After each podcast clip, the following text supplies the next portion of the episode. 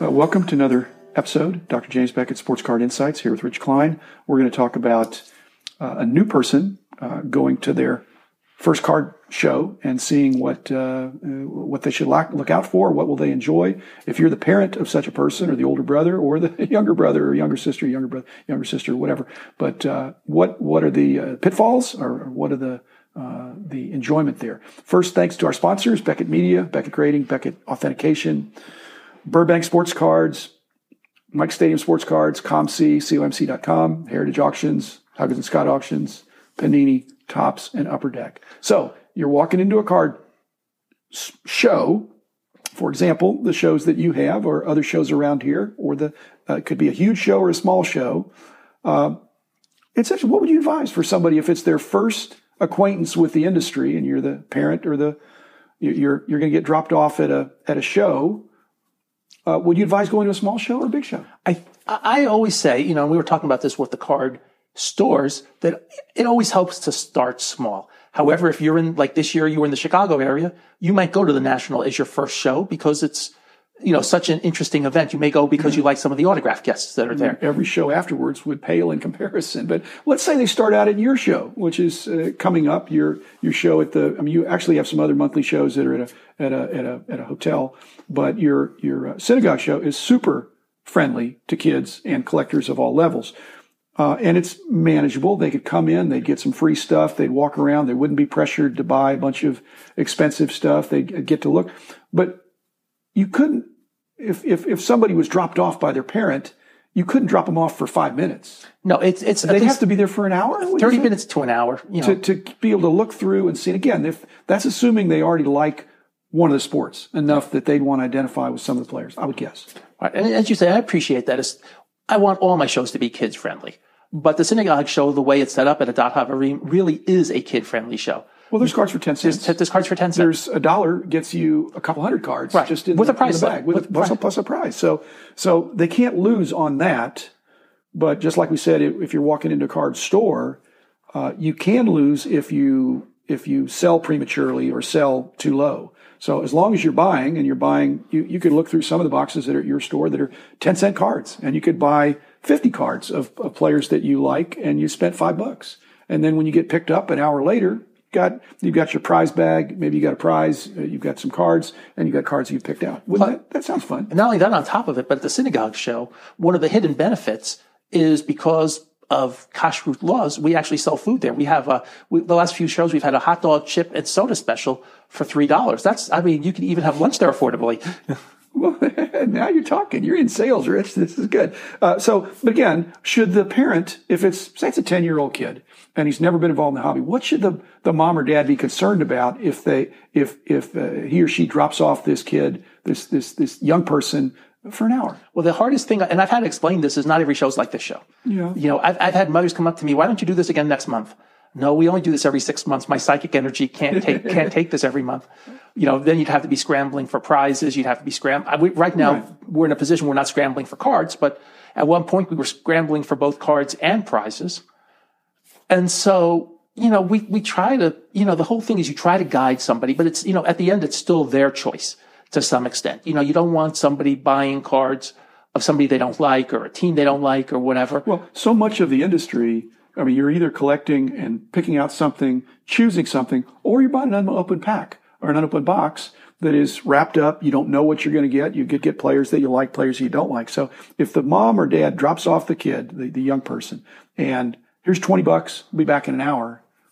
Most kids would not have the 20 bucks and they'd have a little stack of cards. And there's nothing wrong and there's with nothing that. wrong with that.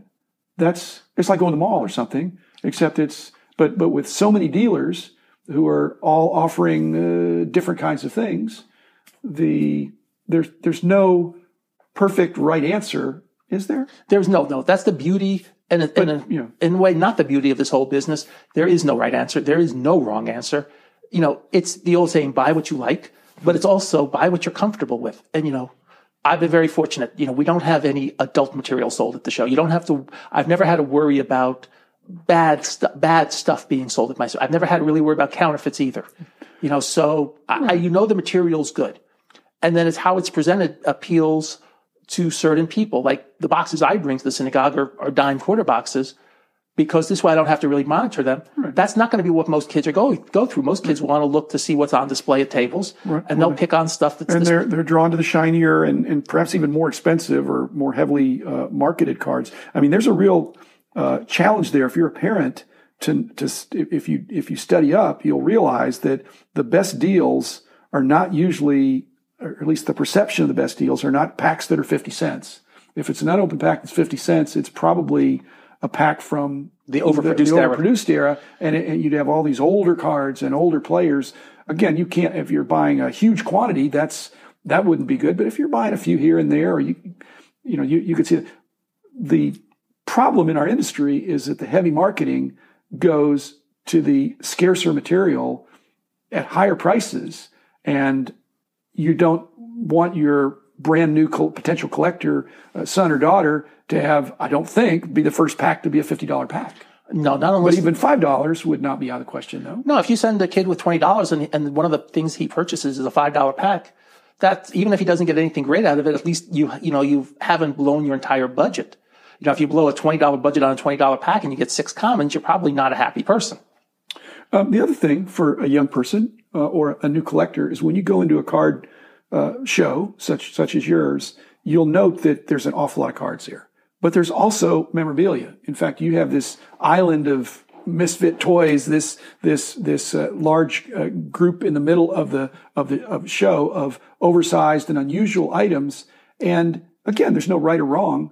If you're a, a young a, a new collector and you're more drawn to the memorabilia and not to the cards, that's fine too. We would, pro- and honestly, we would probably let you just take something from the island. Well, don't be, don't be giving it away, Rich. We would probably let you if you really said I need. But if a young person, that's said, what I'm saying. Hey, if it's a young person asks for an item, yeah. we'd probably say just take it and yeah. don't worry about it because our policy with the island is if somebody pulls, let's say, three or four island misfit toys and they take ten items, you know what we say? Uh, you need help getting that to your car. Exactly. So that's what I'm saying. Well, I know, but I'm just saying a, a, a, collector may or may not be drawn to cards. If they're drawn to the sport, they may be more drawn to autographs or memorabilia or equipment. And they may find out by seeing that some of these cards have like a, a, a piece of the jersey embedded into the card. They may want to get the whole jersey sometime or, or, uh, you know, cap or some other autographed balls, all these different things that you can uh, enjoy sports collecting. You know, more I so just sports card collecting. A couple of years ago, three, four years ago, I had a parent call me. I want to do a birthday party at your show. Cool. And I said, fine. I'll tell you. Here's I have one condition. Oh, for legal reasons, I want to have one or tw- 25 kids. I will let them in for free. I said the only condition is there has to be an adult in the room with them at all times. Yeah. And it's not because I was afraid of in the necessity of the vendors. There just happens to be a law that if a kid buys something before he's the he's 17, the 17 he can turn it back within and, 72 hours or something. Anytime he wants, up till the time he's 17. Oh, that's yeah. I mean, most don't do that, yeah, but I'm just saying that's out there. It's a lemon law, but it, it's for the protection of these minors. But and uh, so, so you send your kid to buy it, and then you well, and that's why I wanted an adult yeah, present yeah, because if something expensive was bought, yeah. I wanted somebody to say, this is the real. This really is this an adult, and yeah. he's he's approving this yeah, purchase, yeah, and you've sold it to the adult. Yeah, yeah. And that was my only condition. Good. And the kids, yeah. and the kids had a great time. I think they probably spent five hundred or thousand dollars in the room. They uh, some of them were beginning kids, some of them were more advanced, yeah. and they had. But the thing is, they had an adult if something really came up present, and that's one of the okay. whole keys. So one of the things that comes up is that if if you're if you're a parent and you're uh, or you know, whatever, if you're just a person and you're interested in collecting, I don't like your chances if you don't know any other collectors. No. So there's a solitary activity of collecting, but there's also a group activity of collecting. If you have other friends who are into collecting, to enjoy it together is really great. And to go to the shows together or go to the card store or the, uh, to experience that together and to help each other out and protect each other, I think that makes a lot of sense. If you're the only collector in your school or in your neighborhood, it, it ought to be a contagious hobby. Well, the beauty of it is, is that if you do it right, it is a contagious hobby. And it's something that our schools should be more interested in creating collecting clubs too, because it would be something where everybody can do it differently, but you can, it's a positive. It really is a positive for the kids. They can learn a lot about sports. They can learn things about even dealing in business. I, I think kids learn really pretty fast. They learn very I mean, fast. They, they, learn languages and other skills. Uh, uh, quickly when they're younger. It's adults that sometimes it takes a little longer. So how do you explain to the parent or the older person the fact that the same card with minute and slight color variations or uh, errors or just other kinds of things, serial numbers that the same appearing card from a distance could have wildly different values from very cheap to very expensive. You just explain it the best you can. I mean, everybody's got a way of explaining it. well, you, you, can see it at a show. You can see it at a you show. Say, why is this card that looks the same as that? And you flip it over on the back, and there's a. I mean, you did the errors and variations for for for our company for for many years. Did a great job on that. But that's, you know, I just don't know how. It's a very immersive hobby that you lived it. I lived it. Somebody that's coming in all of a sudden right now, if they're going to a card show and it's a big card show, they're jumping off the high dive into the deep end of the pool. And unless they've got a lifeguard or somebody's going to come alongside them, they're they're going to be overwhelmed. I think. Yeah, and I think that's why I think, as you said, because I talked about some places you might start at the national, but for the most part, I think if you start at a small hotel show, such as the ones I run, or a, the small synagogue show, 40, 50 tables, even if it's overwhelming, it's a controllable atmosphere. It's not like going to, to the national with 1,200 tables and corporate sponsors and autograph guests. Well, um, we're almost out of time, but it just seems to me that if somebody's into collecting, they're willing to accept this chaos, this this this sea of cards out there, and and to be eager to jump into it rather than to be so overwhelmed they say they turn around and leave because it's because it's more than they can handle. The whole idea of collecting, there's it wouldn't be as interesting if there there wasn't that same level of complexity. So if you're a parent of a of a kid that wants to keep it simple, I'm not sure this would be the hobby for him. But oh, you can kid, keep it simple. You just have you just uh, have really to, hard. Maybe you just focus on one player or one team, and that way you've kept. Even if you have a complexity within the player, if you're doing Mike Trout, right, there's a complexity still, within Mike Trout, but you're focused only on Mike Trout cards. And your dad has what kind of a six figure job then? Yeah, oh, yes. Well, your dad pick a different guy. If you're if it's Mike well, Trout, so let's, let's, change it from Mike Trout to Rougned Odor. you know, and he's a local hero here ever yeah, since he punched out Jose a, Bautista. Right, he's a better puncher than he is a uh, at least hitter for but, average. Anyway. But but you know, but if you like Rougned Odor, yeah. it's a completable, and you can go after it with gusto. You can go after right. it with gusto, and you can learn the ins and outs, and then you can then you can graduate to Mike Trout.